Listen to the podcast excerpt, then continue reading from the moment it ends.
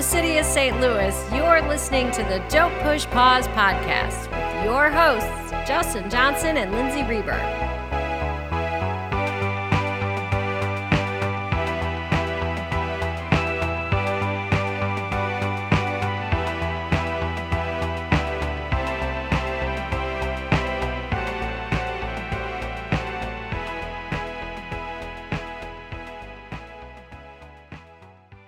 Welcome to the podcast. Welcome back, Justin. Welcome back, everyone. How's it going, Lindsay? I'm pretty excited. I mean, I'm always excited, but this is a special episode. Yeah, we've been kicking around this idea for, I, I want to say, a couple years. We've talked about doing something like this. Yeah, it's mainly a few of these movies we're going to be talking about. We've we've always wanted to do an episode on them, but we're like, you know, will someone want to listen to devote an hour and a half to listening to about this particular movie? So we just put them all together. Yeah. And you guys are going to learn something that Justin and I, one of the many things that brought us together for this podcast. Um, this is just one of them, and that we love a good, trashy thriller psychodrama. Especially if it was uh, created in the 90s. Yes. And so this is a very special episode. Uh, we're going to be talking about uh, these type of obsession thriller dramas um, from the 90s. We'll, we'll talk about some other movies too that are outliers, but we're going to get into this pretty quickly here. Since this is a special episode, we're not going to do a Murray moment or a pick of the week like we normally do because we've got a lot of movies to cover. And this isn't going to be so much a behind the scenes of these movies. This is going to be us kind of a little more looser episode. We really have a love for this genre. Not to say we didn't do a lot of work for this episode because we we created, you know, graphs and charts and really there's a science to it. We created our own rules because we had to pare this down to like, you know, less than 10 movies. Otherwise, this would be like a five hour podcast. So we basically created these rules of how are we going to fit all these movies into what we're going to talk about. And so we came up with about eight or nine rules. And it's like, if these movies fit our set of rules, then they would be part of the compiled list of movies that we will be talking about Yeah. during this episode. And just in case, dear listener, if you are unsure about what we're even talking about, if you're unfamiliar with 90s thrillers, number one on our list here is Hand the Rocks to Cradle. But we'll be getting into Alicia Silverstone in The Crush, Drew Barrymore in Poison Ivy, Bridget Fonda in Single White Female. There's so many of these movies that I'm already getting chills right we're, now. we're going to talk about. It's going to be a fun time. there are so many 90s thrillers that have to do with serial killers or true crime and th- like that sort of vein. Um, even you know silence of the lambs that's a thriller. Um, copycat we've talked about that as a as a great thriller from the 90s but this is really the blank from hell the person who has an undying obsession. We got to pare it down though because there's a lot of different veins that you can go off into and this is where we we both agreed upon these are some of our favorites. And when we say the blank from hell, this isn't a term that we created. This is something that you can find uh, on the internet, but it's the, you know, blank from hell, aka the neighbor from hell, the landlord from hell, the Roommate. stepfather from hell. The, Yeah. yeah. you know, Yeah. so on, so on, so on. Uh, where these movies use the same kind of tropes, but they just omitted the uh, whatever the character would be if it was the babysitter or the, you know, the uh, postal carrier from hell. Oh, that needs to be made. Now, we're not saying that this genre, this particular, you know, psychodrama thriller started in the 90s. It was not. And we're not going to be doing a history breakdown like what we did with our 420 marijuana episode special. Like that was a whole history of marijuana in movies. We're not going to do that. A lot of tropes and themes are reused in these films that we're going to be talking about. But focusing on a particular kinds, it really does illustrate how different they are, and we're going to show the things on how they're similar. Yeah. So let's lay out our rules. We'll reference these throughout the episode so that way we don't want you to get lost or have to rewind. Lindsay, you did a great job of printing out these rules for us so that we could uh, stick to our own rules here as we talk about these films. And Justin was not joking when he said we did our research. I mean, I, d- I lost count of how many blank from hell movies that I watched. Some, you know, fit our rules and some didn't, but doing all of that research helped hone these uh, top 10 rules that we have here. There were a few movies that they were literally on the line here. Yeah. You know, they got omitted because there was one or two rules that they didn't uh, quite hit on. Um, but again, we, we had to we had to create a bunch of rules because otherwise you know, we'd have like 200 movies we'd be talking about. And I think we have it pared down to eight movies now.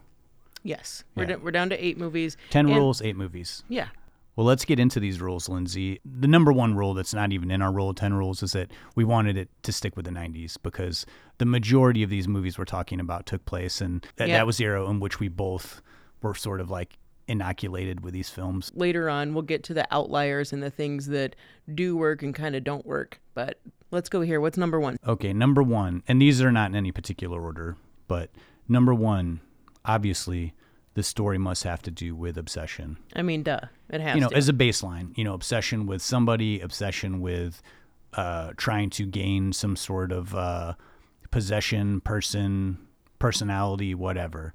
Um, that's usually uh, the basis of the movie. Number two, the story must be from the good person's point of view. Now, some of these movies, you may say, wait a minute, is this person actually good? In our eyes, they are. I mean, if you have to pick someone, for the most part, it's going to be from the victim's point of view, the protagonist. Protagonist. Yeah. Really, just that rule alone, you can look at a lot of these movies, and I think that the trend is changing to where it's now it's coming from the, you know, villain's point of view more so than the protagonist. But this is a hard uh, rule that you have to stick to for this. Yeah. The, the main storyline has to come from their point of view. Number three, the obsessed person, aka antagonist, must insert themselves into the life of the person with whom they are obsessed. And that's a clear sign in all these movies. Some person weasels their way into the life of another person and then uh, slowly dismantles it.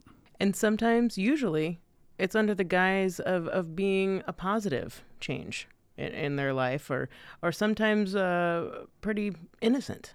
Number four, these characters must impact each other's lives. So we have to make some sort of a difference. I mean, that kind of is a, is a no brainer, but in this case, it's going to be pretty dramatic. Yeah, eh, for the good or the bad. Impact Yep. for the good or the bad. Generally, it's for the bad in these type of movies. And are we talking about during the course of the movie negatively impacting them, or at the end of the film have they grown? Has the Yeah. protagonist grown? These rules are very flexible, like you said. Number five, the antagonist must kill at least one person the protagonist knows. Doesn't have to love them, but has No. to know them. No. You know, could be their assistant, their mail carrier. At some point in the movie, one of these people is going to have to die. There was one of these, which I'll probably talk about it later, I thought was going to totally fit in this genre. And then the villain didn't actually kill anyone. They killed someone 20 years prior. They fit almost all the rules except for that one. Number six, the aggressor is generally a manipulator. I mean, you have to be. Yeah. You have to be. If you're obsessed and you're trying to control somebody, you're a manipulator. There, there's there's more than white lies happening in all of these oh, films. definitely. Number seven, in general, the antagonist is new to the protagonist's life. And this is where a couple of movies got kicked out because it can't be someone that they knew previously. Like The Good Son was so close, it was on the line. It, it followed all these rules except for he knew the antagonist already. They were already cousins, they already knew each other. Number eight, the antagonist will probably be spying at some point. Oh, yeah. I mean, through the tree, window gazes, probably coming down a chimney. Yeah, Maybe, all, and all these movies were pre social media, pre, so this is all usually in person spying. You know, That's true. It's not it be- internet stalking, no, anything no, like this that. is like straight up like staking out in a car to watch people's uh, daily routines. And when you think about it, even nowadays, like internet stalking will say is just as creepy as sitting outside It somebody's is, window. but not as much. It doesn't take as much effort and it dedication. doesn't. You know what? that is a really good point. The dedication Yeah. of the obsessed people in this pre-social media. I- I mean, sometimes you just gotta give them a little bit of a clap. They're putting they're The- putting aside a lot of extra time in their lives. The time and dedication Yeah. it takes. Number nine, the protagonist's life will almost be ruined, massively embarrassed, or thought to be the crazy one, which happens, you know, time and time again where the the actual person who's quote unquote crazy makes all the friends and loved ones around the protagonist uh, seem like they're the one who's actually losing their marbles. Yeah, I think out of uh, all of the rules, I can identify with this one. I feel like the most feeling that you're losing your mind when you're like, this person's obviously terrible, but yet I'm the crazy one because I'm Yeah. pointing it out. Basically, gaslighting is what Totally we're- gaslighting. yeah. Yes. And number 10, and this is this is a loose one. This is a loose rule, but generally a pet is introduced in the movie and you, you're pretty certain something's going to happen to that pet. Keep You know, keep an eye on the dog. You, you in all these movies if there's a pet, it's going to appear and you're going to you're going to want to check does the dog die.com if you haven't seen the movie before, which I do constantly. And for two people who do check that website and um, are affected uh, by animals dying in movies, it is kind of interesting that we like this genre. You know, I think Ginger Snaps was the only movie that we gave a pass as Yeah. far as how much animal violence was in that. But there, there's some really ruthless animal deaths in Yeah. this genre. There are. So I'm assuming at this point our listeners have memorized all these rules by Mm-hmm. heart. They've got them, you know, listed out. They've been writing them notes. out. Yeah, making Yeah. notes. So we're gonna jump right into it. And the movies that we're covering here, I I w- I won't say that we love them all, you know, but we we admire them for like What they represent. what they represent, which is adhering to our list of rules. yeah. And unbeknownst to them, that they would eventually work their way 30 years later into an episode where they followed all these rules to just a perfect T. Yeah, and be all pretty different as Yeah. far as like plot wise, pretty different. And it was kind of hard to figure out like how what order are we going to do these. So the, these are kind of in a random order, but we figured t- we'd have to kick off with one.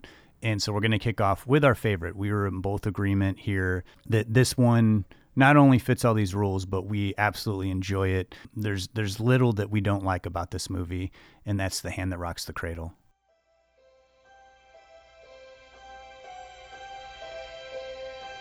The Bartells couldn't believe how fortunate they were to find Peyton. I adore children, Mrs. Bartell. I love being with them. I, I love taking care of them. For me, it's it's the next best thing to actually being a mother. But they didn't find her. She seems terrific. What's the catch? There is no catch. I think she's great. She chose them.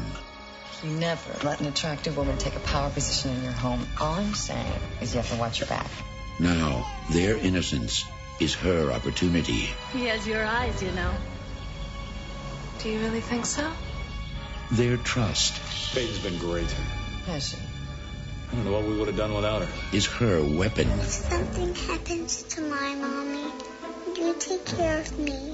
Of course I would. And their destruction, There's only one woman for me. That's all you need. her triumph. When your husband makes love to you, it's my face he sees. Get out of our house. She's turning on me, Michael, just like you said she would. Call the police. Claire, calm down. You don't know what she's capable of.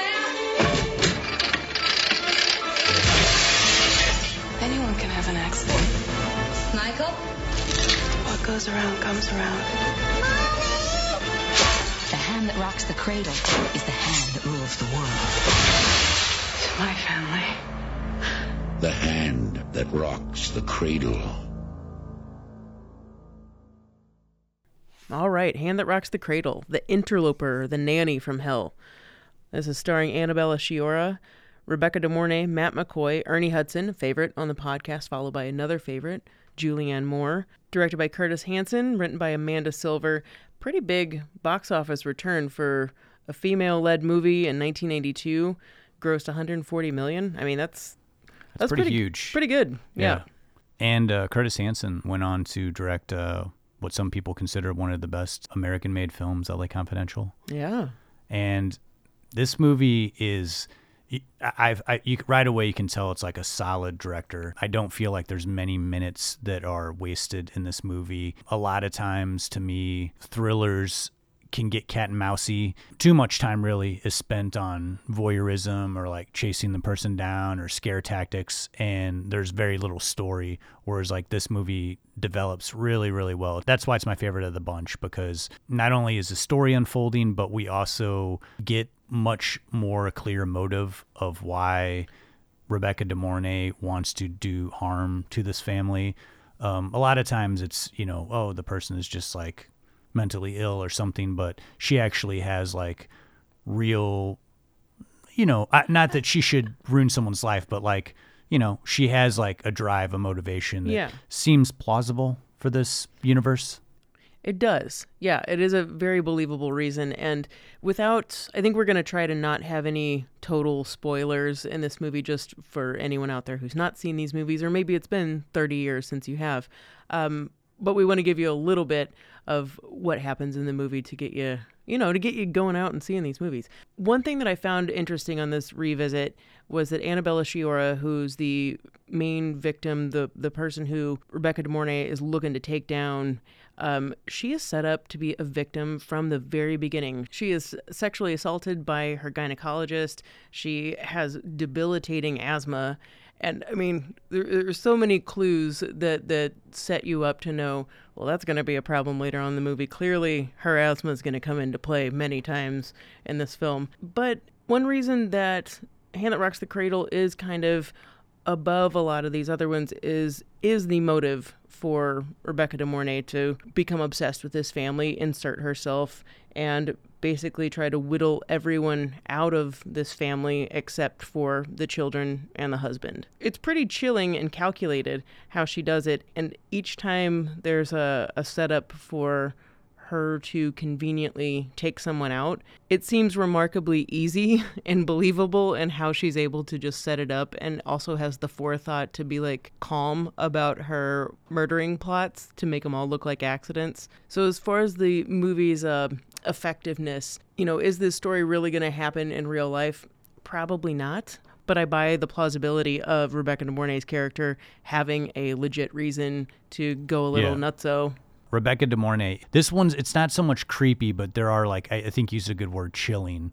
You know, there's like moments where she does such a great job of like being so warm and friendly, and then at the drop of a hat, like that all drains from her face, and she just has like these evil eyes, and her tone of voice changes, and like she becomes more authoritative. There's a particular scene where she uh kind of threatens Ernie Hudson's character. God, I was hoping you were gonna bring it up. uh, mentally challenged and she really gets it's pretty you know for 2023 standards pretty rough I sent you a video clip of this Yeah. when I was rewatching. Like, holy crap, I, was like, Justin! I forgot about it yeah yes, it is not kosher in, in what she says in the movie. I mean, she's not supposed to be a good person.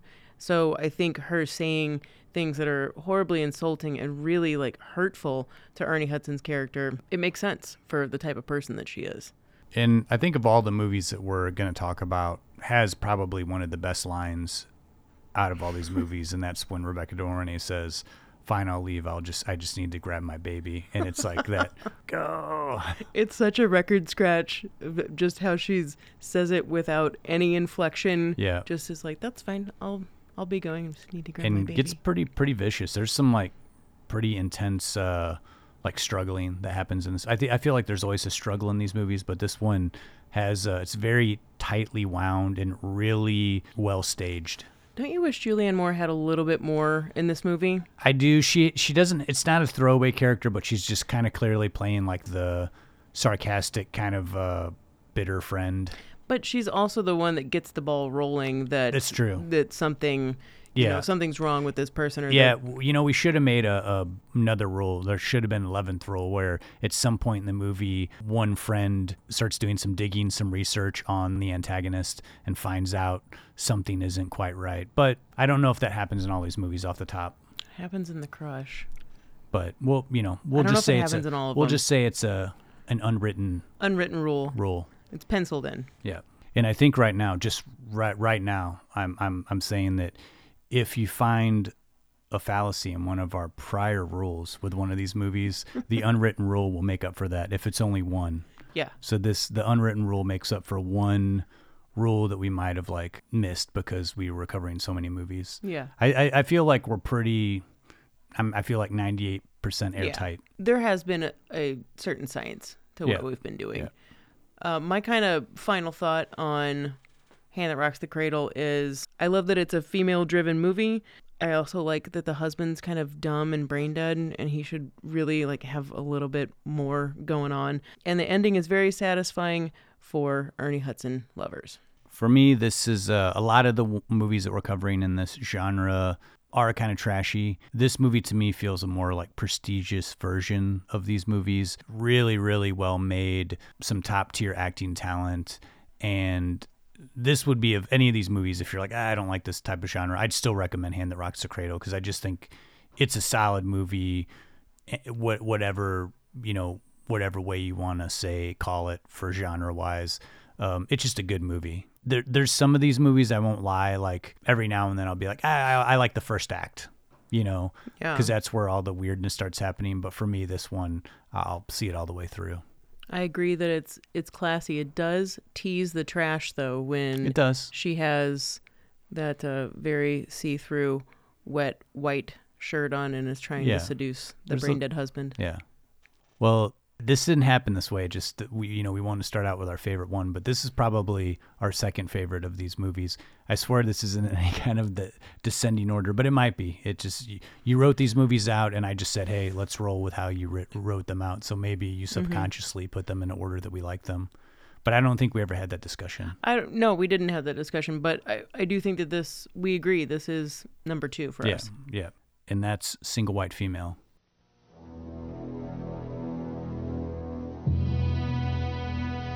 In this city, on this street, in this apartment, Hi, are you Allison Jones? I'm Hedra Carlson. Hedra, that's unusual. When can you move in? an ad for a roommate brought a stranger into Allison's life. Someone It's beautiful on you. who shares Well, it's kind of fun having a girlfriend again. someone Do you guys know when you'll be back? Uh, no, it's kind of an anniversary tonight. Really? who cares Where the hell have you been? Making me feel like I'm 16 years old here. someone who borrows I've got a surprise for you. You've gotta be kidding.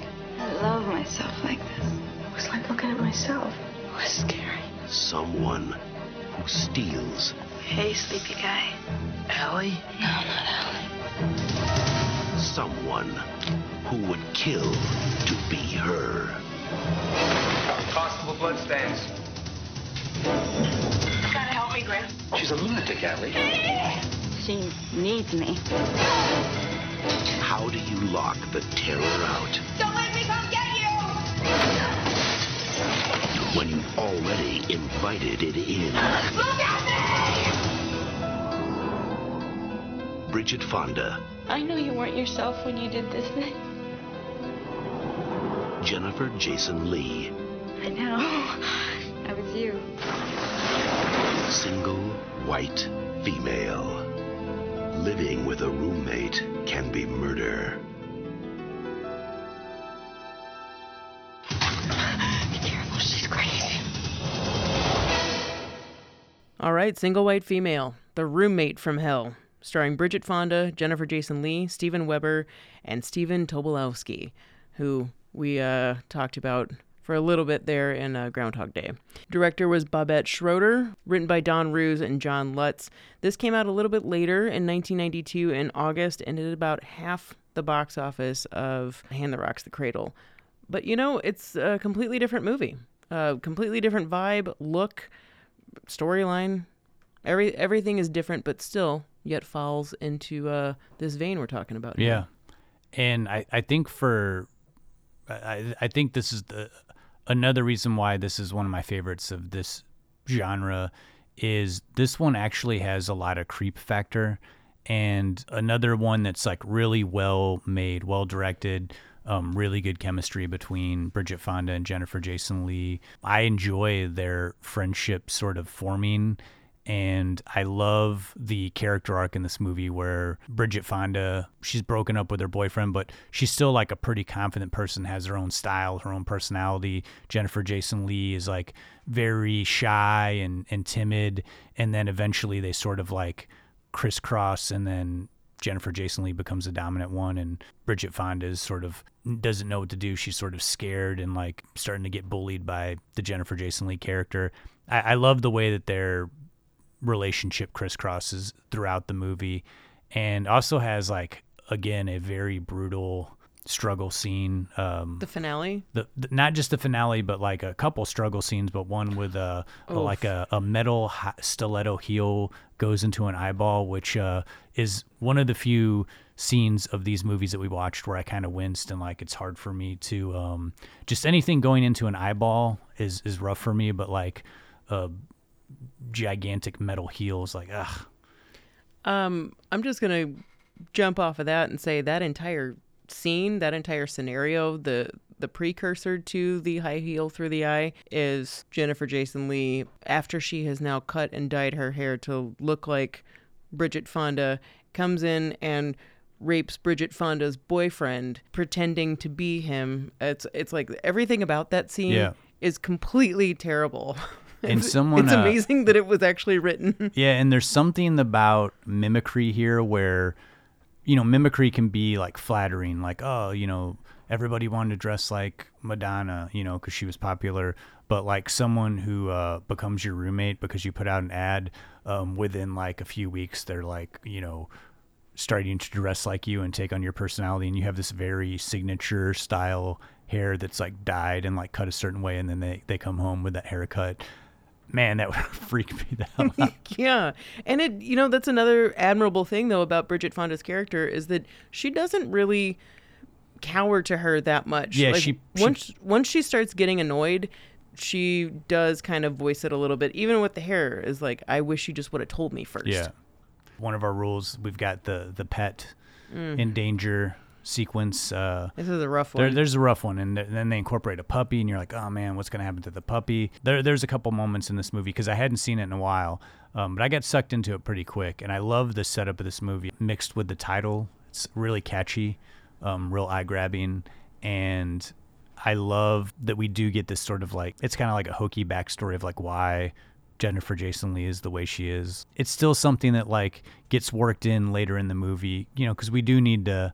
There, there does need to be like a, a secret, something that's like hidden. Yeah, and this isn't something that's throughout all of the movies. Sometimes we do have a backstory, sometimes we don't. With Rebecca De Mornay in Hand That Rocks the Cradle, I didn't feel bad at all. Her backstory, her reason why she became obsessed with this family. The reason that we're given in Single White Female, it, it does make me a little bit more sympathetic towards Jennifer Jason Lee's character.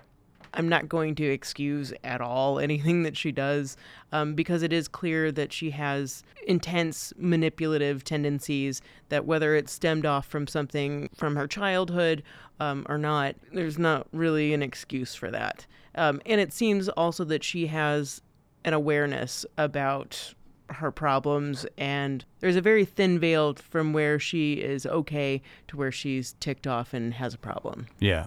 And uh, Stephen Tobolowsky takes the whole uh, workplace sexual harassment to like a really just gross place. And it's like of, of all actors. Yeah, Like he- he's he can really turn it on, like the, the slime ball. But yeah, exactly. He does a great job at doing that. This movie, uh, like Hand That Rocks the Cradle, I, I recommend it um, to anybody if you remotely like the thr- thriller genre. You probably have already seen this, but if you haven't seen this one in a while, which was for me, I hadn't seen probably in like 10 years, and it was a really fun rewatch to get back into.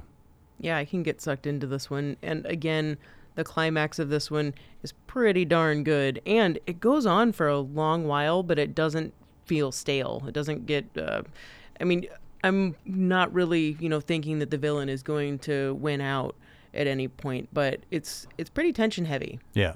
Well, from here, I'm not going to say that the pickings are getting slim, but I would say that there is there is a, somewhat of a dramatic drop off in quality um, as as we lo- lower the ranks through these movies. I'm not saying they're bad. I mean, they made the list, good or bad. They made the list because they followed the rules. That's you know. Yeah. But number three, The Crush.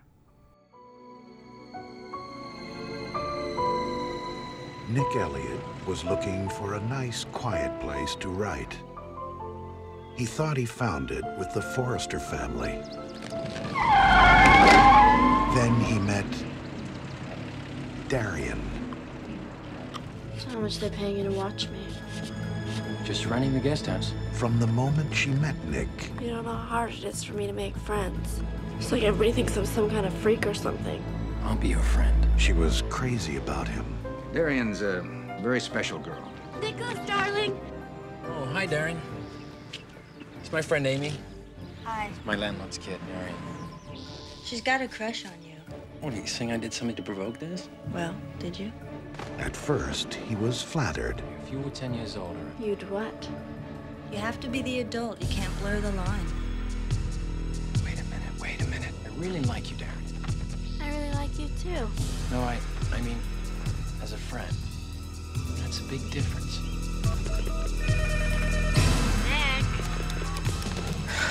Nick, pick up the phone. Nick! Marion! What are you doing? Making lemonade. No. Want some? he's frightened Miss me? because if Darian can't have him, Darian, go play. no one can. I love you, Nick, and you love me! You animal! She's crazy. She's the one you want to look up. The Crush. The Crush, aka the inappropriate love interest from Hell, starring Cary Elwes, Alicia Silverstone, Jennifer Rubin, Kurtwood Smith, and my favorite from Buffy the Vampire Slayer, Amber Benson. As the exception to the rule, the best friend who comes in and is like, hey, I think my friend's a little messed up. Um, this movie came out in early 1993 definitely didn't have the box office return as the first two we've talked about with just a little over 13 and a half million This movie makes me uncomfortable. it does i think that's its intention i think you're supposed to feel uncomfortable The first half of the movie feels like it's trying to do like a Lolita type situation. Time and time again, I'm just like, oh god, it's it's really like cringy, uncomfortable. Like you just want her to stop showing up at this guy's door and giving him compliments. he's not entertaining it but he's not squashing it either and i think that that's where the uncomfortableness comes in i i, I don't think that even had he squashed it and was like look kid back off i don't Yeah. think i don't think she ever would have And this is a tough one to watch in 2022. Uh, You know, I, and when I saw this in the 90s, I was a kid. This was like the movie that started Alicia Silverstone's like gigantic heyday. You know, Mhm. she did this into the Aerosmith videos, into Clueless. And so, of course, when I was a kid, I thought Alicia Silverstone was really attractive. Then, you know, watching this movie as a grown older man is, you know, I'm probably older than Cary Elwes's character in the movie now.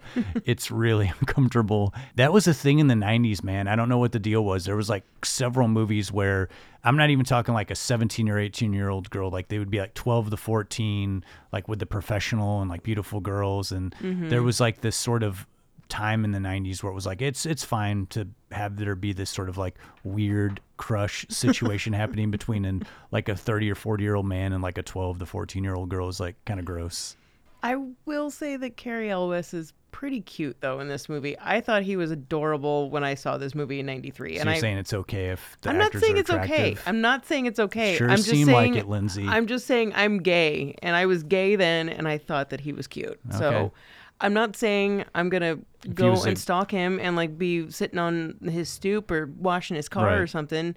But I think that that's the intention of this movie is to make you feel horribly uncomfortable. This was also written and directed by the same person, Alan Shapiro, which I I think is pretty interesting coming from a male perspective.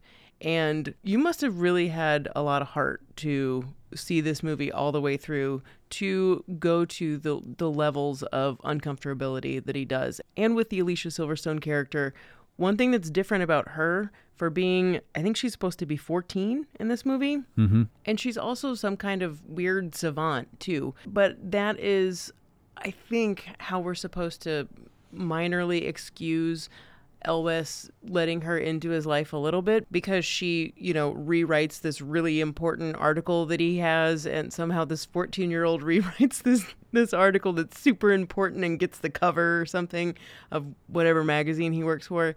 So, I think that that is in the story supposed to be the reason why he's like, okay, you know, I'm just going to keep you at bay a little bit, but he really could squash it a little bit. Like he doesn't have to let her kiss him that one time, and it's cringeworthy. It is. really It- is. This one, man, it's it's it's a tough watch. Having said that, Alicia Silverstone is I think what makes the movie. You could see when this movie came out, like, oh wow, she's gonna be a big star. Like Yeah. she has a presence and has a maturity that does make the movie watchable and cohesive and plausible. But at the same time, I- this is this is again not one I can recommend just because it's it, you know if, Aw, if come on. uh, you know it's it's it Yeah, but I know it, what you're it falls in that you know if you if you're a fan of the Lolita movie or the the Jeremy Irons remake, then The Crush might be you know up your alley. By 2023 standards, this movie would probably be what canceled or something. It, I I think it would be tough for this movie to get made, but I don't know because or or they would reverse the genders if they did it now. Oh, probably. Yeah, Ooh, would it be worse? I mean it would still be bad, but I It'd just feel bad. like that would be more of a just to make it different, you know.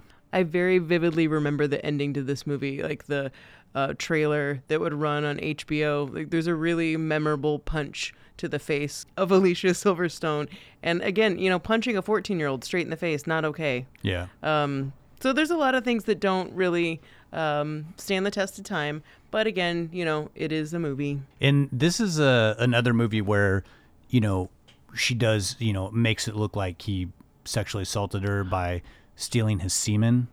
Oh my God, I forgot. And uh That's right. you know, a lot of length to frame somebody. You know, it's this is uh not this is the 90s, so it was like there wasn't a way to like, you know, angle a story of him being a I mean, there's already you could you could already make him look like a predator by just how much he's hanging around her, but then uh wow, stealing his semen to frame him to make it look like uh he sexually assaulted her is like It's pretty dark. Yeah. And I don't think we have a backstory with her either. We don't have a reason for her being like this. yeah.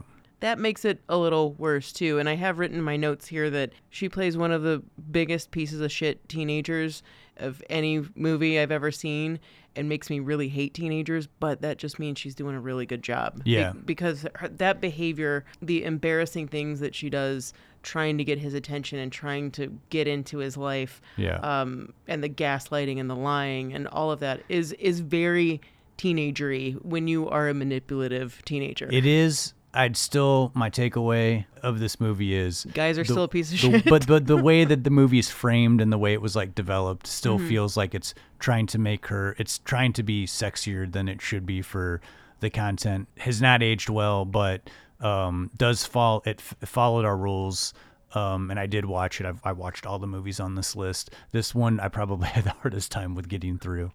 I think that that is a valid That's the- criticism. that's all I'm going to say about the crush from here. valid criticism.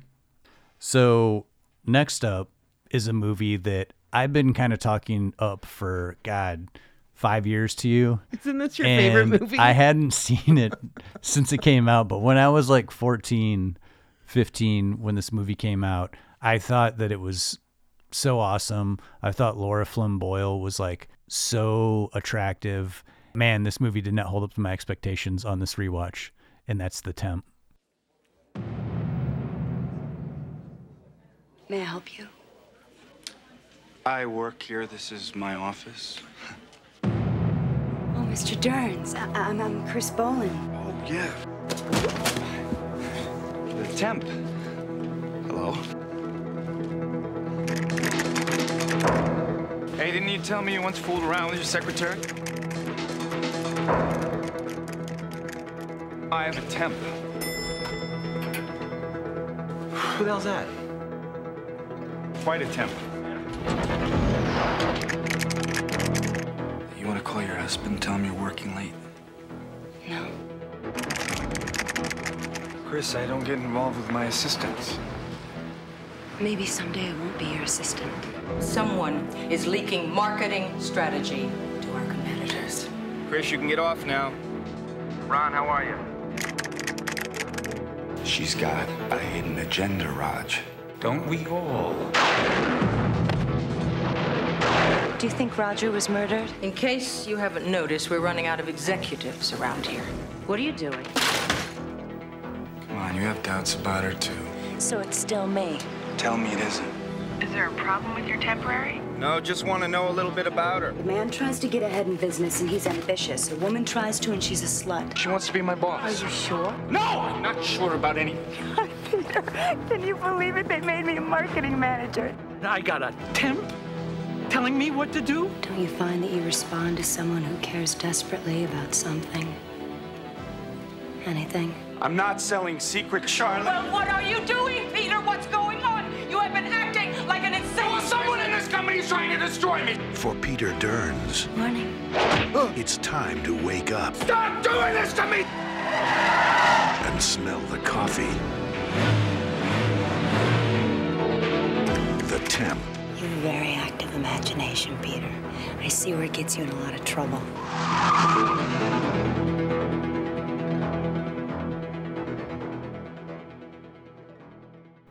The temp, the coworker, the assistant, the temp from hell. Starring some pretty big names here. We've got Timothy Hutton, Lara Flynn Boyle, Oliver Platt, another entry by Steven Weber, who was in Single White Female, Faye Dunaway.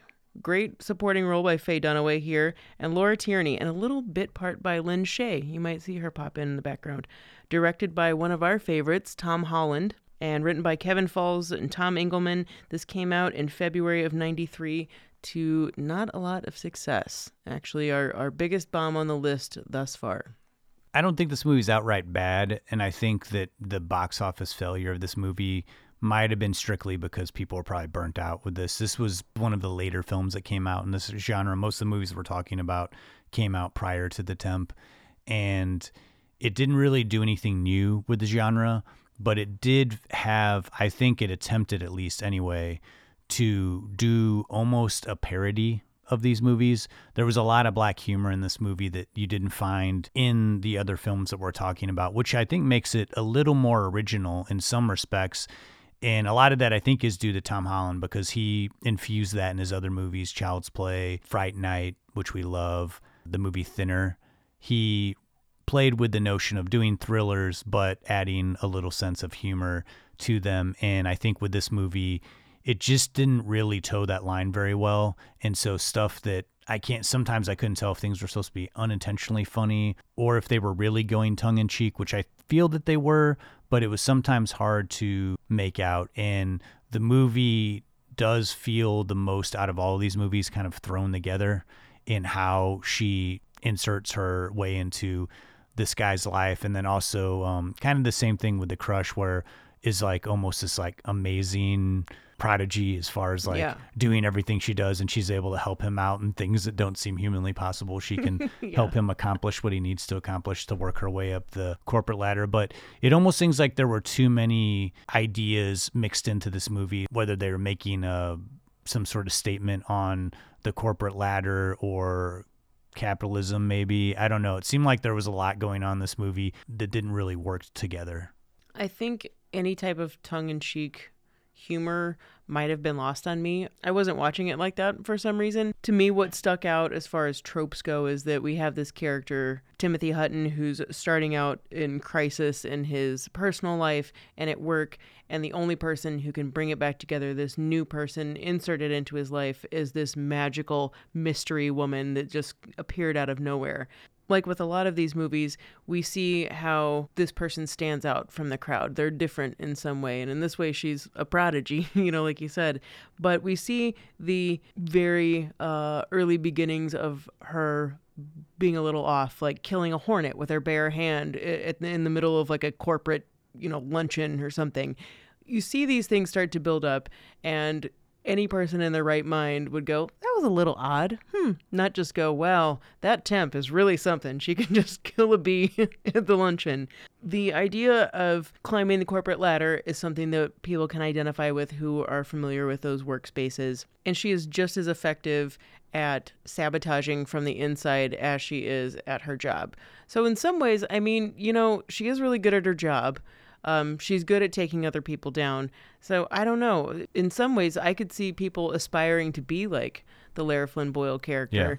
Um, I'm also impressed at her methodical body count of, of the people This- that she kills. there's a high body count in this one as opposed to the other movies and they're really inventive. yeah Aside from the inventive kills, there's one that's really unexpected where it's on a mass scale, like it's a product that this corporation puts out, and somehow it's not even said that she did it, but I mean, clearly she did. Somehow glass gets involved in these cookies that are being marketed. I don't know, like, you don't see her at the plant putting glass into these cookies, but that's what's inferred. I have to give a little bit of applause for just how far you're going to go to sabotage someone else. What this movie lacks in creepiness, which I think some of these other movies excel at, it makes up for in its trashiness. yeah, this movie has a couple really trashy scenes, and uh, Lara Flynn Boyle's just kind of like going for it. She's really methodical and tries to seduce Timothy Hutton's character.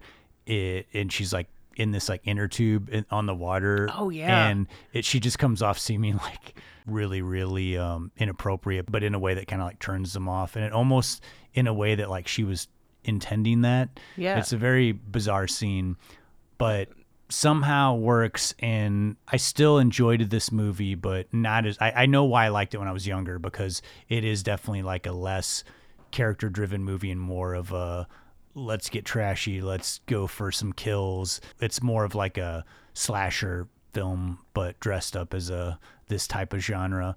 Um, but it still fits all of our rules. It does. That scene in particular, the inner tube scene, what's great about it is that I think that she's intentionally doing it. And it's away from people. No one can prove what she's saying. And at this point, he's already kind of hip to her a little bit and she's poking at him. That's one impressive thing about her character is how button pushy she is, and she Yeah. is very confident and competent in herself. And I think Lara Flynn Boyle was like 21 when she did this movie. Really? Which is seems really young for like how maturely acted Yeah. the movie is. I mean, she really like leaves a impression. She could have a little bit better hair in this movie. Yeah, it was the 90s. It- It's yeah, it's You true. know. That's true. What are you going to do? Um, by 2023 standards, how do we feel this one uh, holds up? I think it holds up okay. I think this is more of like if you're looking for just the the trashy version of one of these movies, Mhm. this is a go-to. If you're a fan of Tom Holland, I think this is probably one of the last few movies that he made before he was not really putting out much stuff. Even though I don't think it's his best work, you can still see his influence in some of his like creative choices in the movie.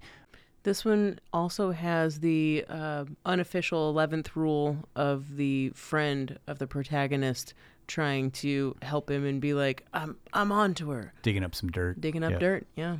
Well, now we're halfway home. Oh my God. movie number five, one that I've watched many, many times. Uh, no matter how ridiculous it is, I You do love enjoy this it. I enjoy it every time. I love it. I love the build up. I love um, Michael Keaton, at least at this time in his career, playing against type in that specific Heights. What do you think? 750 grand, huh? We'll fudge the numbers a little. Yeah, you're just a little bit nervous. We've never made this kind of investment before. I know, I know. This legal description of building. It's a wooden building with windows.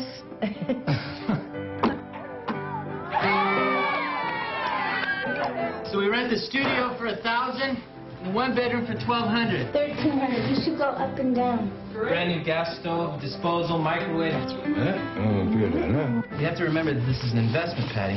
It's not just an investment, it's our home. Mr. Palmer, right? Goodman. Hi, Carter Hayes. Well, you've done a beautiful job here. When can I move in, Drake? You don't even know him. You don't even know his real name. It isn't Carter Hayes.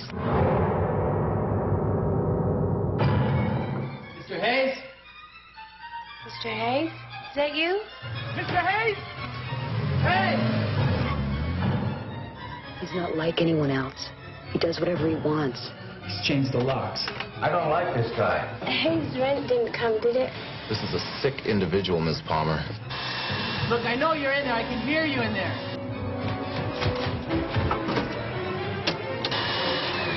If he's in, he's got right. This is all happening to us in our home. Mr. Hayes? He's far and away the most intelligent man I've ever met. This is my business, and I'm very good at it. You try and cut me out, man. Just don't do it! You? Just chasing a shadow. I want him out of here! Give me the police, please. This isn't a moral question, Patricia. This is a game. Hello, Patty. It's nothing personal. God forbid he ever makes it personal. What am I gonna do with you, Patty?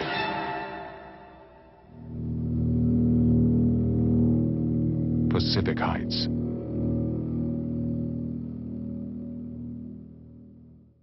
This is Pacific Heights, aka The Tenant from Hell, starring Melanie Griffith, Matthew Modine, Michael Keaton, Laurie Metcalf, and a little bit part by Beverly D'Angelo. Directed by John Schlesinger and written by Daniel Pyne. So far, this is the earliest of these 90s movies that we're talking about coming out in September of 1990 and a relative sleeper hit with 55 million at the box office. Not bad. Yeah. And probably the most prestigious director of all the movies, directed the Best Picture winner, uh, Midnight Cowboy. So this movie to me, I think has a situation that a lot of these type of movies do where the first half is such a great build that the second half is kind of a, a letdown. This movie's like Really? You feel that way? a little bit, yeah. You know, I feel like this movie's like really front loaded, and then the movie takes a different turn, I think, than a lot of these other movies where, um, and you mentioned this off mic that the Melanie Griffith character uh, really comes into her own. She kind of takes over the situation and actually kind of starts like hunting down the Michael Keaton character after he's pretty much ruined their lives, their their dream of buying this beautiful home in San Francisco. Michael Keaton becomes their tenant because in the beginning it kind of shows that they're sort of liberal racist because they don't rent to the African American guy who has all the paperwork and everything, and he comes into play later on, kind of bites him in the butt. But they end up renting to Michael Keaton, who doesn't have all the paperwork, but he drives up in the Porsche, and so he flashes some money. And Barely flashes any yeah, money. yeah. That's- But then, but then uh, moves in and immediately starts like tearing apart his apartment and not paying them the money.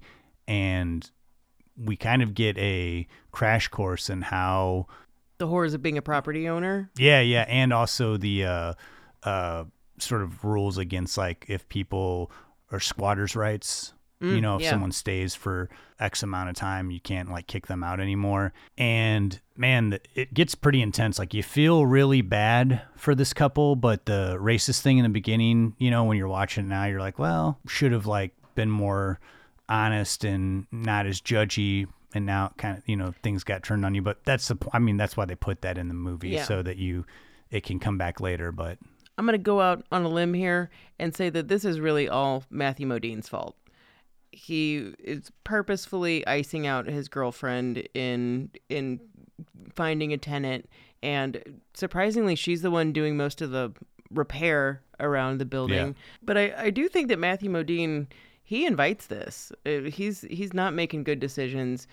That first interaction that we have with Michael Keaton, it's obvious the man is lying. And if you are buying if you're buying that guy's words just because he's white, like he is he is serving up Yeah. big horse load of manure, I'll tell you that. Th- this movie really plays, I think, on the fears of like owning a home. It's got a little bit of money pit to it. There is, if you've ever, I've never rented to anybody. Um, I do have a mortgage, but I've never rented to anybody.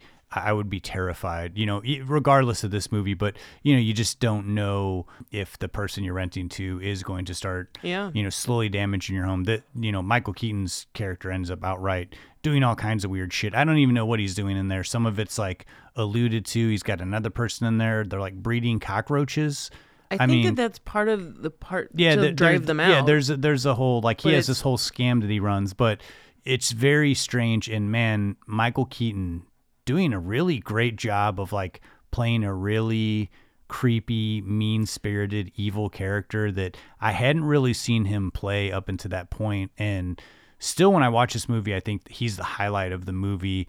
Of course, I, I do find this movie to be like I'm real excited the first half, and then it kind of downshifts, you know, in the second act. But I enjoy it all all the same, and really great character study of getting stuck in a situation that you can't get out of and then trying to having to like resort to like extreme measures to fix the situation because you can't get any help from the police uh, you know, the city's telling you, well, this guy's got rights now. You know, you should have done this or you did everything wrong. It does a good job of explaining that in not so much of a hokey way. I think it's a nice way how they lay out the story and in the situation.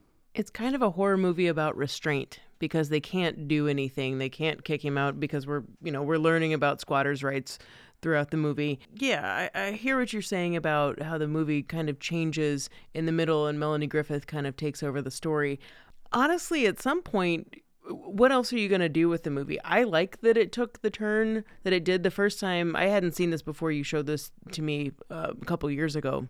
When it does take that turn, if, for me, it gives it kind of a, a breath of fresh air. And this is a movie where I can't help but think about how much debt that they're sinking into because of the damage he's doing to the house because Matthew Modine keeps effing himself up or getting like thrown in jail or put in the hospital because Michael Keaton's setting him up. I just can't help but be weighed down by the horrors of the money that they're losing and they're I mean, they can't afford the mortgage payments on this place. It's just, it's a nightmare. So by the time Melanie Griffith kind of takes over the story and turns into, you know, hunting down Michael Keaton where he's gone now that he's abandoned them and their situation, I'm hopeful for the first time in an hour into this movie. For once, I'm actually hopeful. So I get what you're saying that it feels like it takes a turn and, and changes, but I liked that aspect. And the payoff, because you hate Michael Keaton so Yes. much, is wonderful. Very good struggle, very good payoff. And for animal folks that are concerned about the cat, I mean, uh, you know what? We said no spoilers, but the, the cat has a prominent role throughout this film. Yeah. And, uh, you know, it's it's maybe one of the best out of out of all of these movies that so. we're talking about. Yeah. You know, I think this is a a top three for me. You know, as far as these kind of movies go, I've probably seen this one off and on like every three or four years. If I see it streaming for sure now, I at least pop it on for like thirty or forty minutes. And I don't know. Again, I think it's to me. Uh, this goes back to um, when I see an actor do so, like a, a particular role like this. I'd love to see uh, more like menacing Michael Keaton roles. Oh yeah, I would definitely love to see more roles from him. Um, for this movie in particular, because Keaton plays it so well, I would have liked to have seen more torment and humiliation of his character in this movie because Yeah. that's how much I didn't like him. Um, but it is a really stressful but entertaining movie. If those things can be intertwined, um, it is that to a T. I, I really enjoy this movie. Yeah, and I feel like the success of this movie did kind of kick off the surge of these type of movies in the 90s. You know, this was the 1990, the start of a lot of these type of like tight calculating like someone comes into someone's lives and starts Yeah. messing shit up. Yeah, you're stuck in a situation where you feel like you can't. There's no other outcome. Yeah. Yeah. The next movie hasn't aged the best since it came out, depending on how you feel about police enforcement. But it's one of the more fun movies out of these. It has a trashy element, but it also uh, kind of it's like an actiony type thriller. Love the leads, Ray Liotta and Kurt Russell, and that's Unlawful Entry.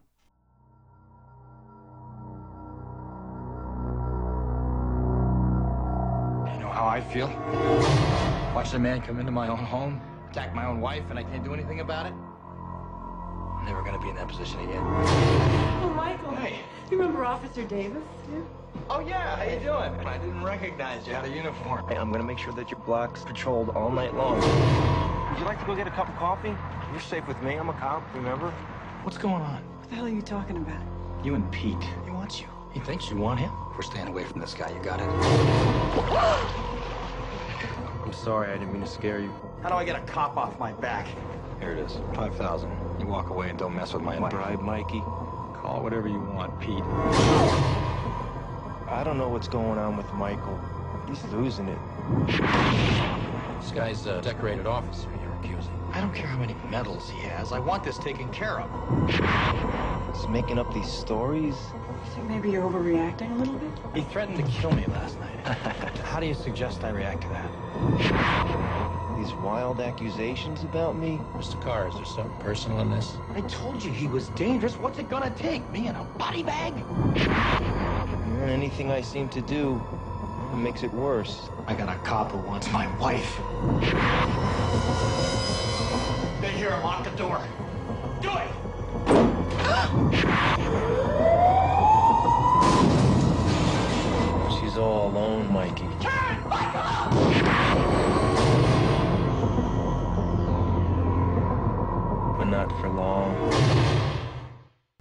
Alrighty, Unlawful Entry. This is the authority figure from hell. Starring Kurt Russell, Ray Liotta, and Madeleine Stowe. Directed by Jonathan Kaplan and written by a couple different guys uh, Lewis Colick, Ken Friedman, George Putnam, and John Katchmer. This came out in June, the summer of 1992, to a decent box office return. another little sleeper hit. Yeah. And this was uh, one that I caught after Ray Liotta passed away, R.I.P. This was one that I hadn't seen, uh, man, maybe since it came out, and then watched it and really, really enjoyed it. And then once we started putting this episode together, I was kind of excited to revisit it again. And yeah, I just I love the flow of this movie. I love the build up.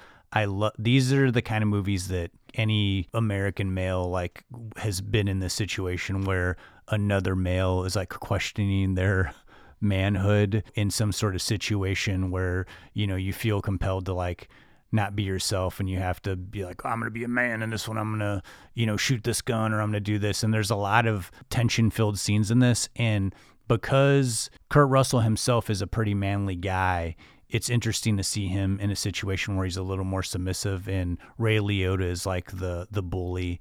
And it's set up in a really good way where ray liotta kind of brings Kurt Russell into his life of like, oh man, I can break the rules because I'm a law enforcement officer and I have all this power. And at first, because Kurt Russell wants to protect his family because there was a home invasion, you know, he welcomes it. He's like, oh, this isn't a bad deal. You know, it would be not bad to have a friend who's a cop who could help you out if need be. And then it gets really sour really quickly.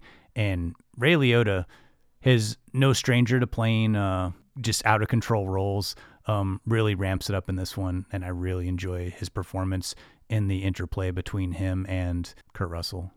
I like the setup of Ray Liotta's character testing Kurt Russell so much. The true depths of uh, just how depraved his character is, just like how um, with the temp that we see how she kills a, a, hornet during the luncheon. We have Ray Liotta. He tracks down the guy that broke into Kurt Russell's house, gets Kurt Russell, and says, "You said you wanted to come beat the shit out of him, so here's your chance. Do it." That challenge is uh, that shows not only like the challenge of of machoism and of manhood, but also shows where his morals are.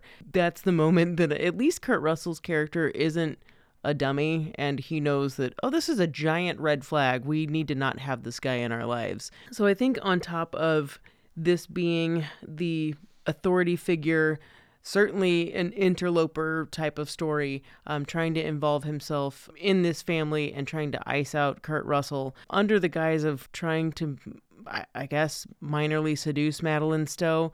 I'd say he's more of like a, a psychopath type of character. We don't have him set up as a, a serial killer type, but certainly a more of a, a stalker type. But I don't think that we would veer into this being a stalker movie.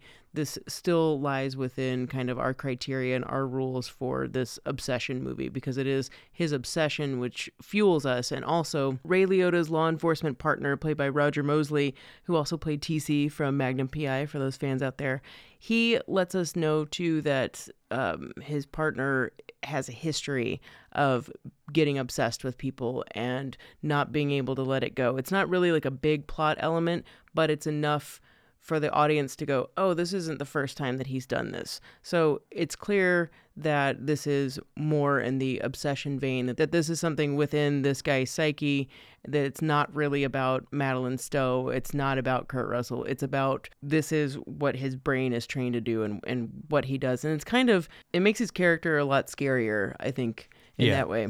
Outside of everything genre, it's like really well made movie. Like uh, Jonathan Kaplan, I, I think a very wildly talented director, did one of my favorite movies out of the 70s, Over the Edge, directed The Accused. And did a lot of like late 70s, early 80s movies, like character type study movies that also involved a little action and some suspense. And I think like this is a perfect combination of that where they're really well defined characters, but then the tension keeps ramping up and then it feels well deserved like the climax. Not really a lot of wasted moments in this movie i feel like. Doesn't exceed its running time which i can't always say is the case for a lot of these type of movies.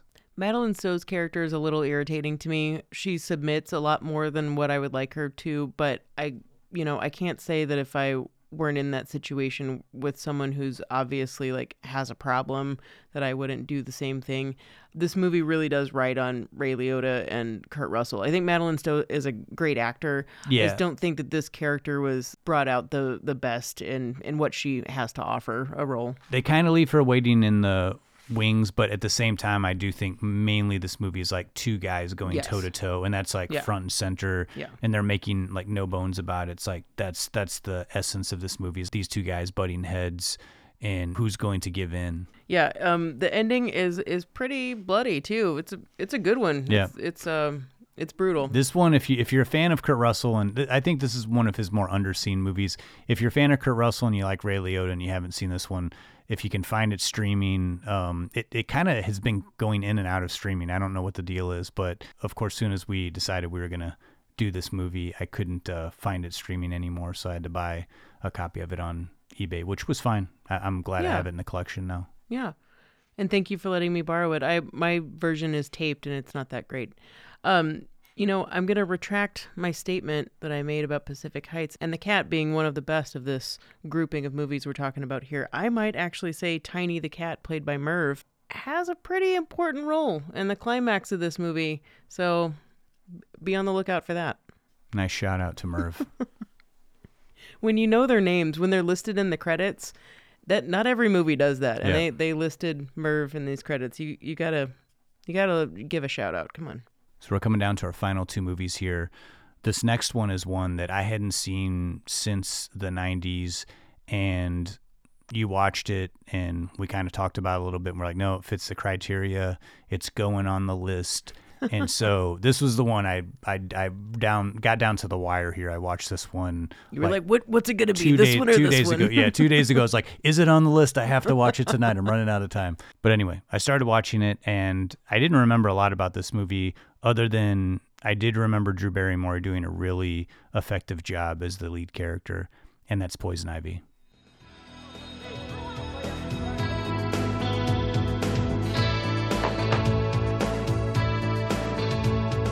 What are you busted for? Uh, I gotta keep a certain grade point average. I'm slipping in biology. My name's Sylvie Cooper. Like most 15 year olds, what Sylvie Cooper wanted more than anything else was a best friend. Everybody hates me. Oh, well, everybody hates me too. Do you want to come over? Someone to talk to, Wow, this is great. someone to understand her, Oh, Ivy, this is my mom, Georgie. Till death. someone like Ivy. It's nice and cool in here. Um, I missed my ride. No. Dad, she's my best friend. But Ivy didn't just want a friend, Ivy wanted more.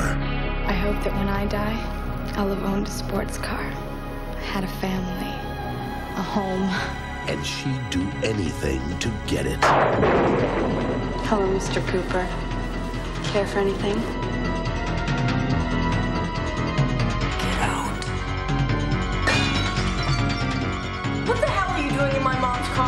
Won't ever happen again.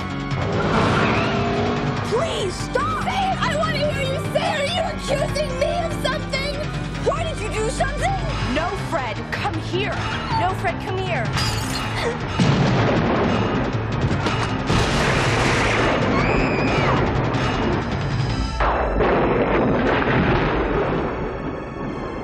We can all be together now. We can all be a family.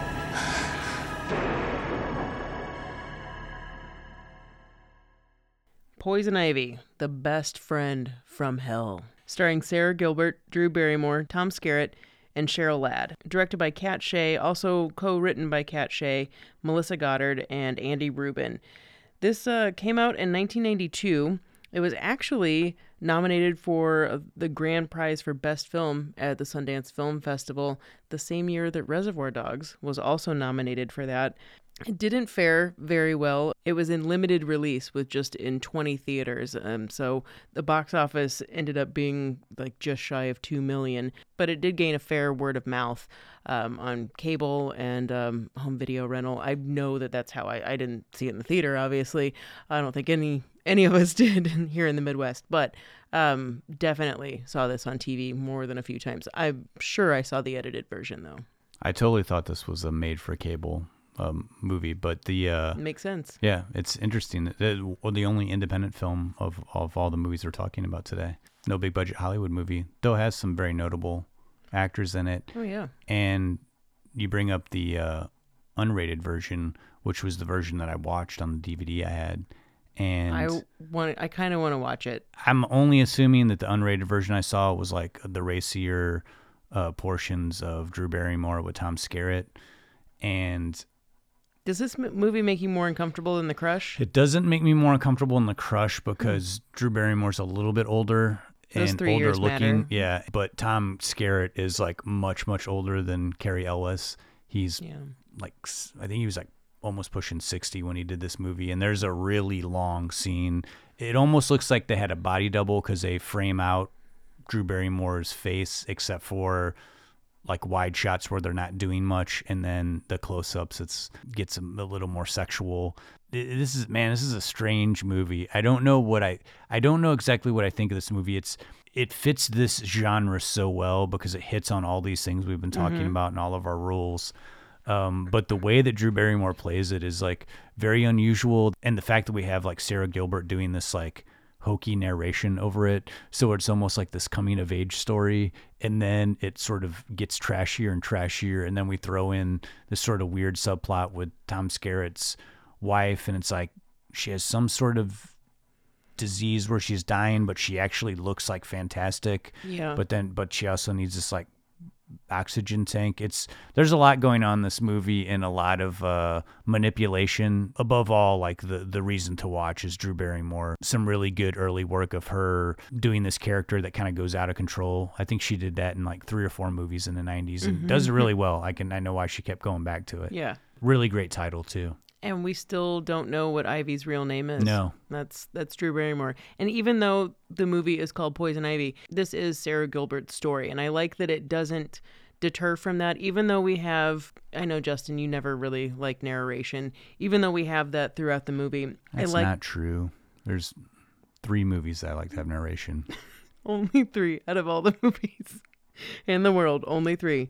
Um, but I do like that it sticks to Sara Gilbert's story, um, that it is her telling it because it could very, very easily go into following more of Drew Barrymore um, than staying from Gilbert's point of view. I also like the degree of manipulation that happens in this.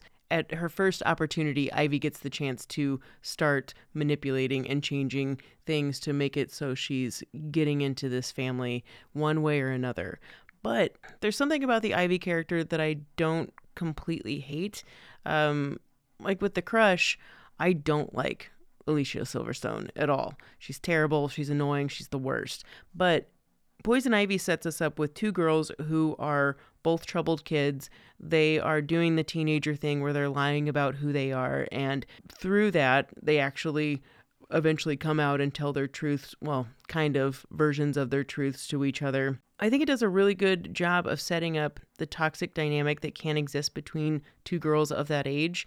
But with that being said, Ivy really pulls some shenanigans that are just inexcusable. Whether, I mean, yes, seducing dad is pretty bad, but not just seducing dad, but like seducing dad in front of his wife while she is passed out. It's pretty messed up. It's pretty bad. There's a part where she and Sara Gilbert are in a car accident and she's driving and she wakes up and Gilbert's passed out and then she like maneuvers her body over into the driver's seat to make it look like it was her.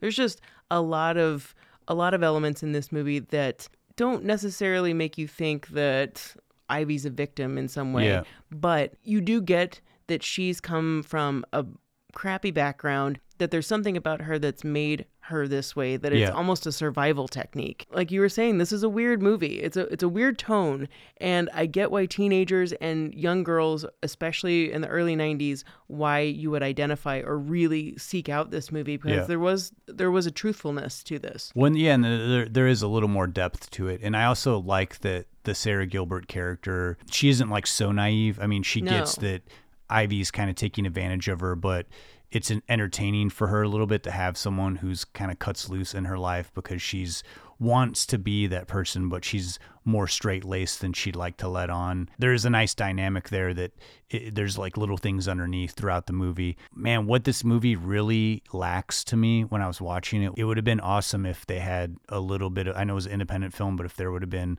a little bit bigger budget for music and they would have had wall to wall, like kind of 90, early 90s, like indie bands. Man, would this movie have like really, really been a time capsule for early 90s? And it had to have been set in the Pacific Northwest, Yeah. right? I feel Yeah. like it. And it had such a grunge tone, and coming out in '92, Yeah, you're right. It, felt very. That was the one thing I was like, man, this, this should just be like wall to wall needle drops. Man, that would have I would have really amped it up. I mean, they just didn't have the budget, but still, Yeah. you are right about that. Uh, one uh, claim to fame this movie has, though, I believe, I'm not 100% sure, but I believe it's the first on screen film appearance of Leonardo DiCaprio, who's credited as the guy. It's like a blink and you miss him role. I missed it. I Yeah. when I saw that in the credits, I was think like, he had "Where a larger section that got cut, it got edited down. Okay. You know, I'm, I'm sure after he blew up after Titanic, someone was like digging around trying to find like the outtakes to like do a recut. Um, another um, aspect with this movie, along with pitting family members against each other, bringing up the dog element. I mean, the dog's pretty important in this, and especially the struggle between these two uh, leads of ours. Absolutely.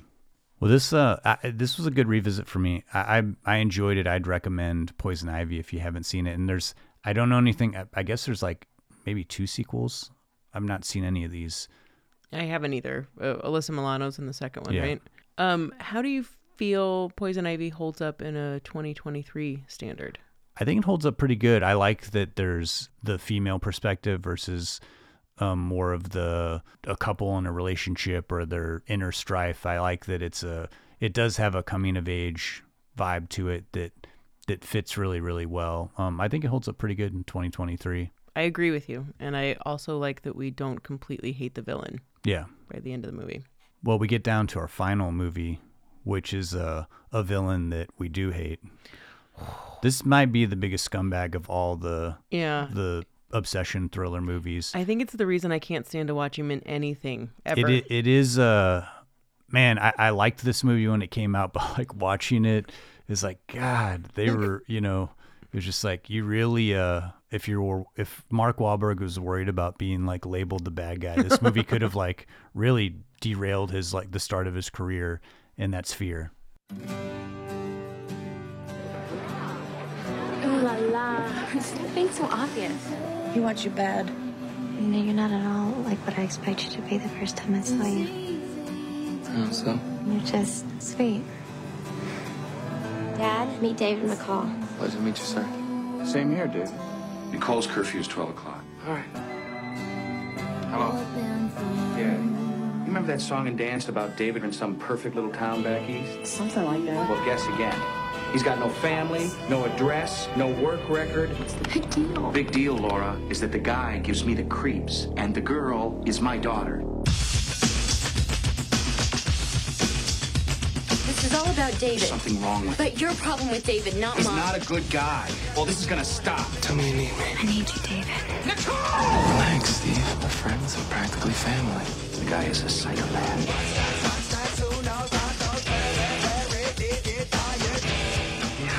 That everybody wants, but nobody has. That's why they're trying to keep us apart. Disappear from my family's life. You got that? Guess who? You should have allowed nature to take its course. In the end, it will anyway. Mr. Walker, you okay? So let me out! Go to call! Lock your door! The phone is dead.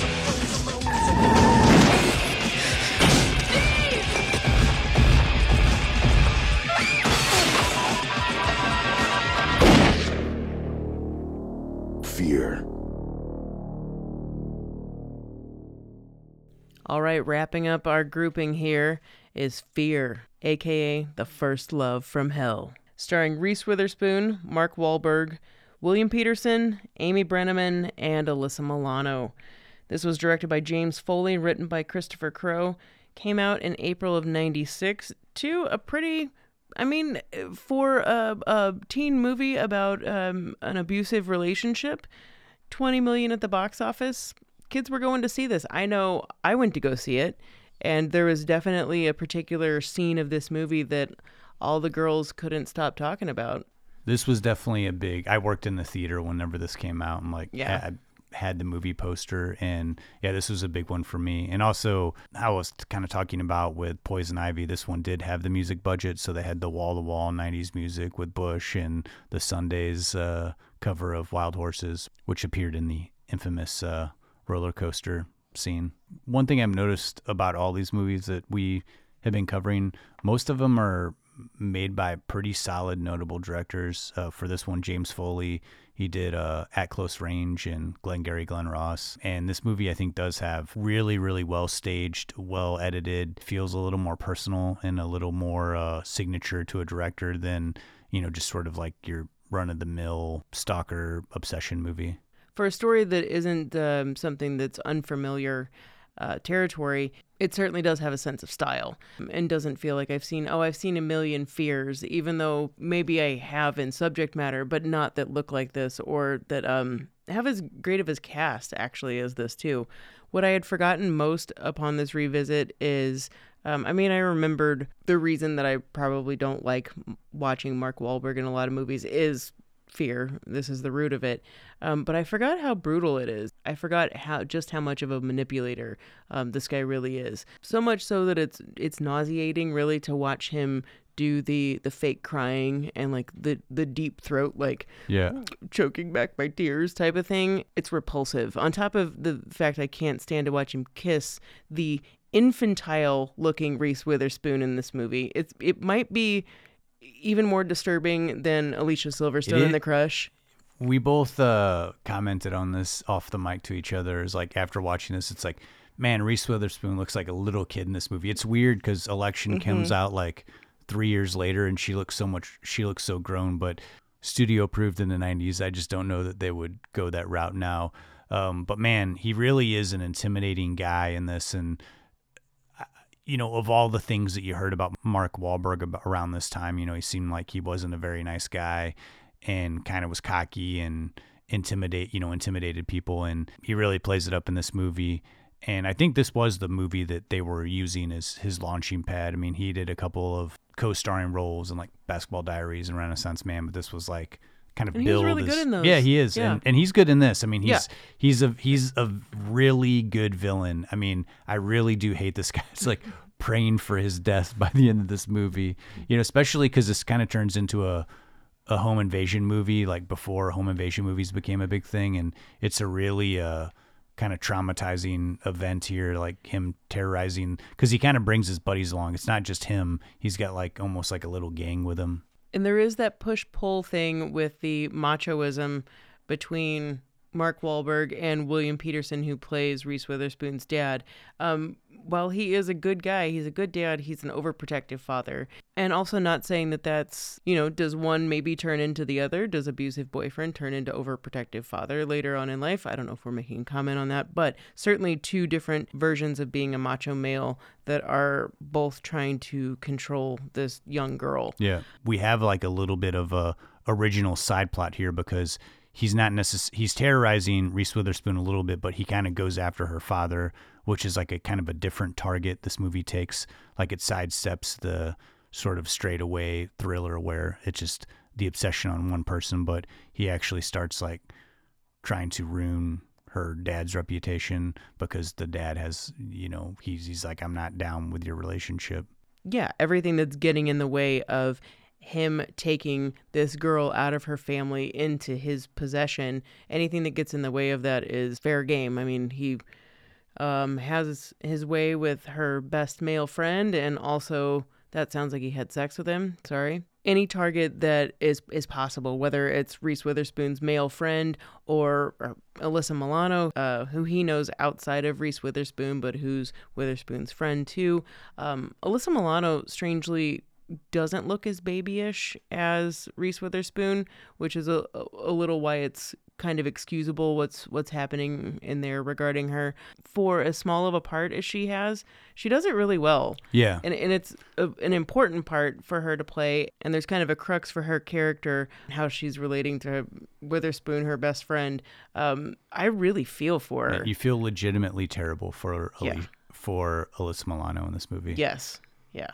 And out of all the movies we've talked about, this one probably has the biggest WTF moment where he carves Nicole forever into his chest. It's like, what is happening? alarming so alarming and, and you know along uh, we we mentioned the uh, roller coaster uh, being a memorable scene the other th- scene that i think of is when the home invasion starts and it's i mean it's pretty it's in the trailer where it's mark Wahlberg's face close up through the eye hole of the Yeah. door and william petersen's on the other side it's legitimately terrifying I had forgotten that William Petersen is in this, and I, I love him in any movie, so it's always great to see him pop Mhm. up in some of these movies. I didn't, I definitely did not enjoy this movie like I had when I was younger. This movie just felt like much more mean spirited, and man, doesn't really like hold up well in 2023 as well as some of these other movies do. Man, he's just really, really nasty to these women in this movie. I did notice something uh, during the climax of the movie with the home invasion. Again, there's another animal in this. This is uh, Kaiser, played by Banner. Very good German Shepherd actor. I had forgotten that there wouldn't have been any help sent to their rescue, to this family's rescue, if it weren't for this traumatized kid who only really identifies with this dog. It's like Mhm. the love of his life is this dog who he finds later. Um, and he's the reason why the police show up. And this child runs over a man with a car. Like Yeah. it's it's it's a little extreme. The this portion of the movie, like these other movies, have like some pretty good struggles. This one's a little, it's a little lopsided. It's it goes on way too long. It does go on for a very Yeah. long time. I somehow William Petersen enacting some inner inhuman strength um, when he gets rid of Mark Wahlberg at the end. I'm Yeah. I'm amazed. It Some- felt it felt like uh, the last twenty minutes of the script just said like some stuff's gonna happen at the house. you know, some nefarious things will go down between the family and this gang. I feel like that thing where people say if you take PCP, you can lift up a car and like Yeah. you don't even know your own strength. That's what happens to William Petersen at the end of the movie. I'm here for it though. I mean, really, Mark Wahlberg needs to go away. But watching this movie, I wouldn't have expected Boogie Nights after Fear. It's it's wild that these movies are like back to back. Oh my God, they are. I know. That's the next crazy. year. Yeah, but as much as uh, you know, Mark Wahlberg was kind of despised in this era. You know, this Yeah. early era, like kind of the machoism and the uh, chauvinism and the racism. I, I still think this is kind of a banger. I know a lot of people don't like it. It's like the cheesy moment of his What's career. This is where this is where Great. came from. We know who you are, You- Mark you, can Wahlberg. start a song and you're just kind of talking through it. It's like the longest intro ever, but it still works. And I love it. I don't think there's anything wrong with that. I don't and think so. he needs to respect his roots. I do. I, it seems like he doesn't. We do. Yeah. I don't think he does. Yeah. But I'm gonna We stop. know. I'm gonna turn this off. But this is one I think it's like if it's streaming, it's it's worth watching. Um, I think it was a good way to bookend these eight movies that we talked about. Man, we watched a lot of movies because we didn't just watch these movies. There was all these outlier movies. Oh, yeah, There were movies guys. where we were like, it was on the line, like Good Son, uh, Play Misty for Me. Um, we went we went the gamut for these sort of like psychological thrillers, obsession movies, stalker movies. And there's a lot of good stuff out there, not just these movies that I think kind of fit. It's if you play by our rules, you have to you, you know you eliminate a lot of these, but there's a lot of good ones here. If you want to just run through a few that Yeah. that we watched, because I feel like we watched like 30 movies for this I episode. uh, enough to make um, a list of the genre types that are that are these outliers. Like you know, you mentioned the Good Son. That would be the Killer Kid. you Yes, know, and we kind of talked about that. It's like I wouldn't put that in this list because I have uh, rules for the Killer Kid movies, and that would be a top three Killer Kid movie. Why would I put it in this list? Yeah.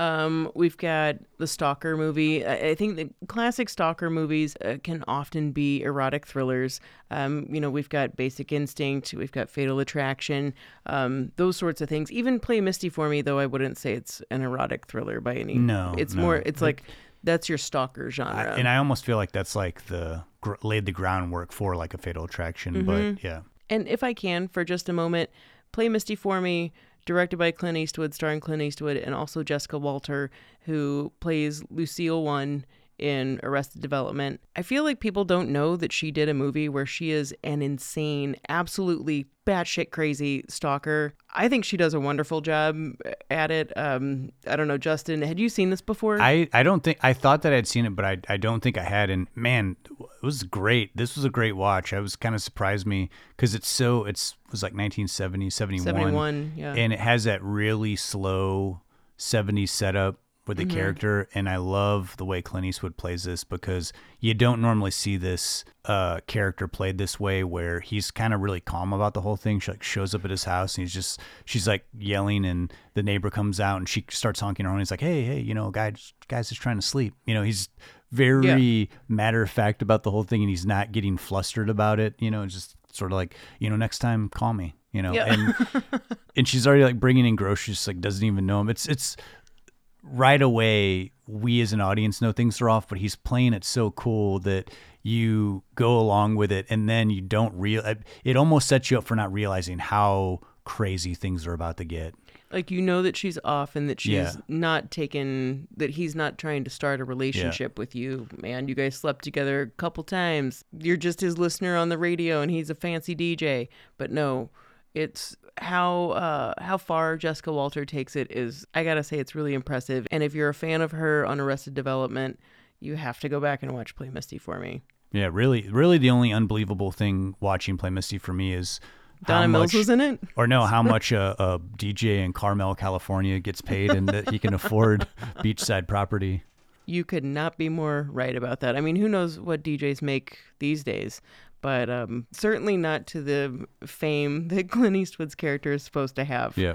Just a couple other movies here that we watched that kind of surprised me. Black Widow. I'd never seen that before. Oh, yeah. And uh, Debra Winger. Yeah. Actually, man, I couldn't find that one streaming either. I It's a hard up- one, I yeah. ended up uh, buying the laser disc from on eBay for like six dollars. I but love you. It, did, it worked out.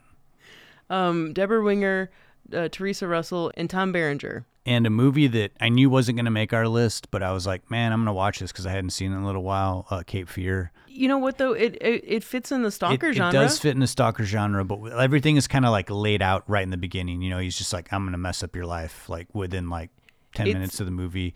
I mean, we love Scorsese, and this is a movie that I don't think it's talked about enough. Like, go back and rewatch Cape Fear. It is long winded, it's a little excess. Man, I really, really enjoyed the last watch of this. This is kind of something where I'd want to like program in my backyard for like a summer movie. Oh my God, you would? Yes, I mean, I mean, I love this movie, but Yeah. it's a crap. little long. It's a little long for a backyard movie, but Not because of the length. but man, just- it, it really sucks me in. But brutal, a couple brutal parts. Yeah, it's really good. I forget what episode, but I did that for a pick of the week some episodes ago. Um, you know, this was um, an offshoot of this was another offshoot as the comedic spin on this obsession genre. Movies like The Cable Guy or She Devil. Even you brought up House Guest. You know, Yeah, and uh, Neighbors. yeah, neighbors. So you see how the the genre gets played with and how there's so many different offshoots that even with something like Cape Fear or Stalker movies, the ones that we're not talking about, they focus on the villain's point of view, um, which is kind of what we wanted to stay away from because it does kind of teeter into mm, a little bit more, a little bit meaner Yeah. at times. And a lot of these have been really big successes, like Sleeping with the Enemy. We know that he's Yeah. a bad guy in the beginning and he stalks her. But time and time again, these movies are big successes because I think that we as an audience, we want to see someone go through some turmoil and be tormented by somebody, but we want to see that tormentor really get it in the end. It's like you're you're watching them do all these terrible things so that you can see them totally get killed in the end of the movie. Uh, we're addicted to true crime, and I think these are just like these impressions of those true crime movies played out in a more trashy and stylistic fashion. Give me that all day long, watching someone else's trauma from my couch and Yeah. being entertained. Before I forget, this was another one that fits into kind of the interloper genre, but was fun to watch. Like that thing where I'm watching from the couch and like so happy it's not happening to Yeah. me was Bad Influence. I don't think, did you get a chance I to didn't. watch That that? was the one I didn't get. That was the one where I was like, I only have time to watch one more movie: Bad Influence or Poison Ivy. And you I'm said glad, Poison Ivy. I'm glad you went with Poison Ivy Yeah. because that fit. Bad Influence did not fit our criteria, but um, stars James Spader and Rob Lowe. I'd never seen it before. Started out kind of like a little bit of a lifetime movie, but I swear to God, halfway through, I was thinking, is this like Fight Club meets American Psycho? Because I mean, it's not as good as either one of those movies, like aesthetically or, or whatever story wise, but it is absolutely wild. You've got you've got me interested in this In- one. I got to watch it.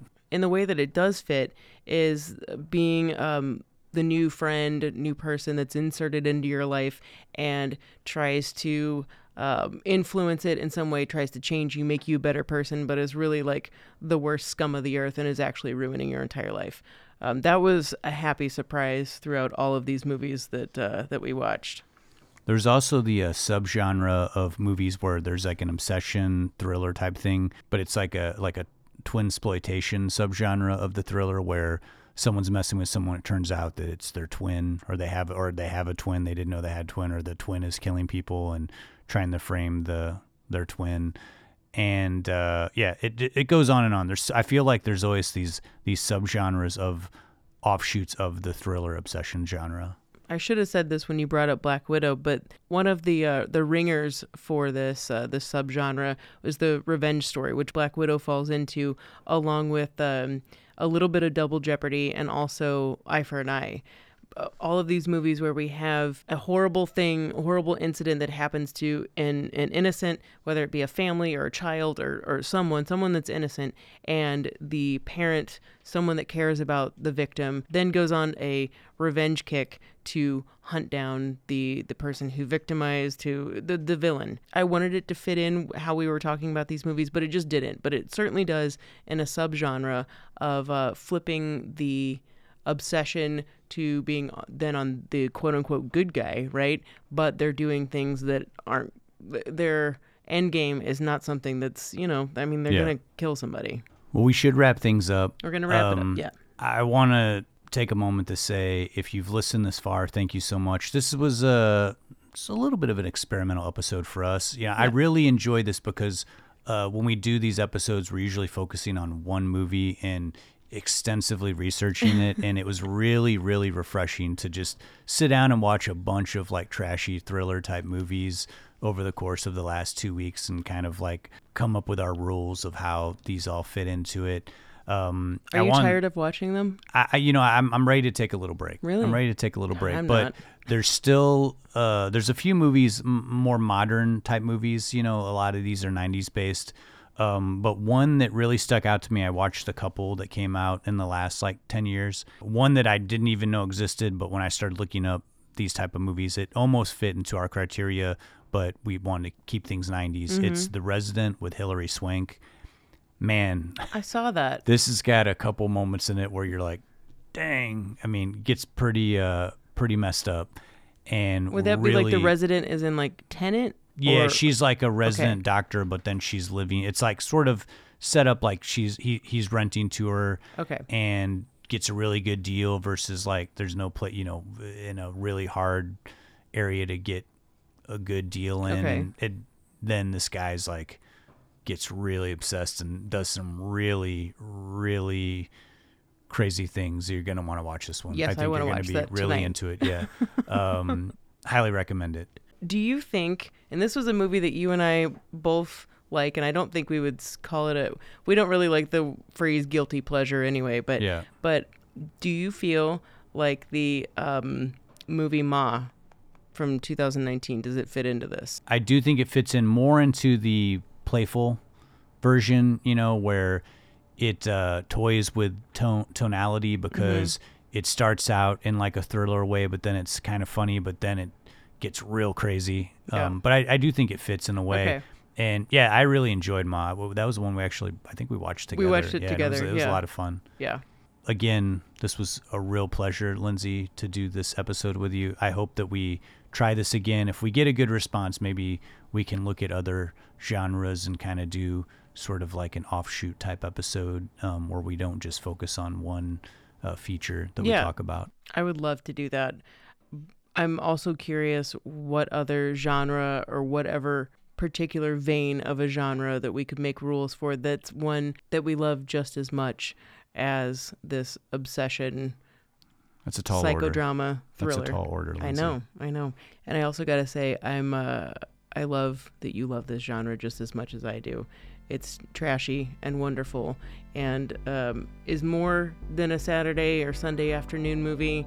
It's an anytime really Oh, type of movie. I've been around the clock. I get I off know. work and I'm like, what? clock. What do I have? What, what's a list of movies I need to like check one off my list? And it's been a blast.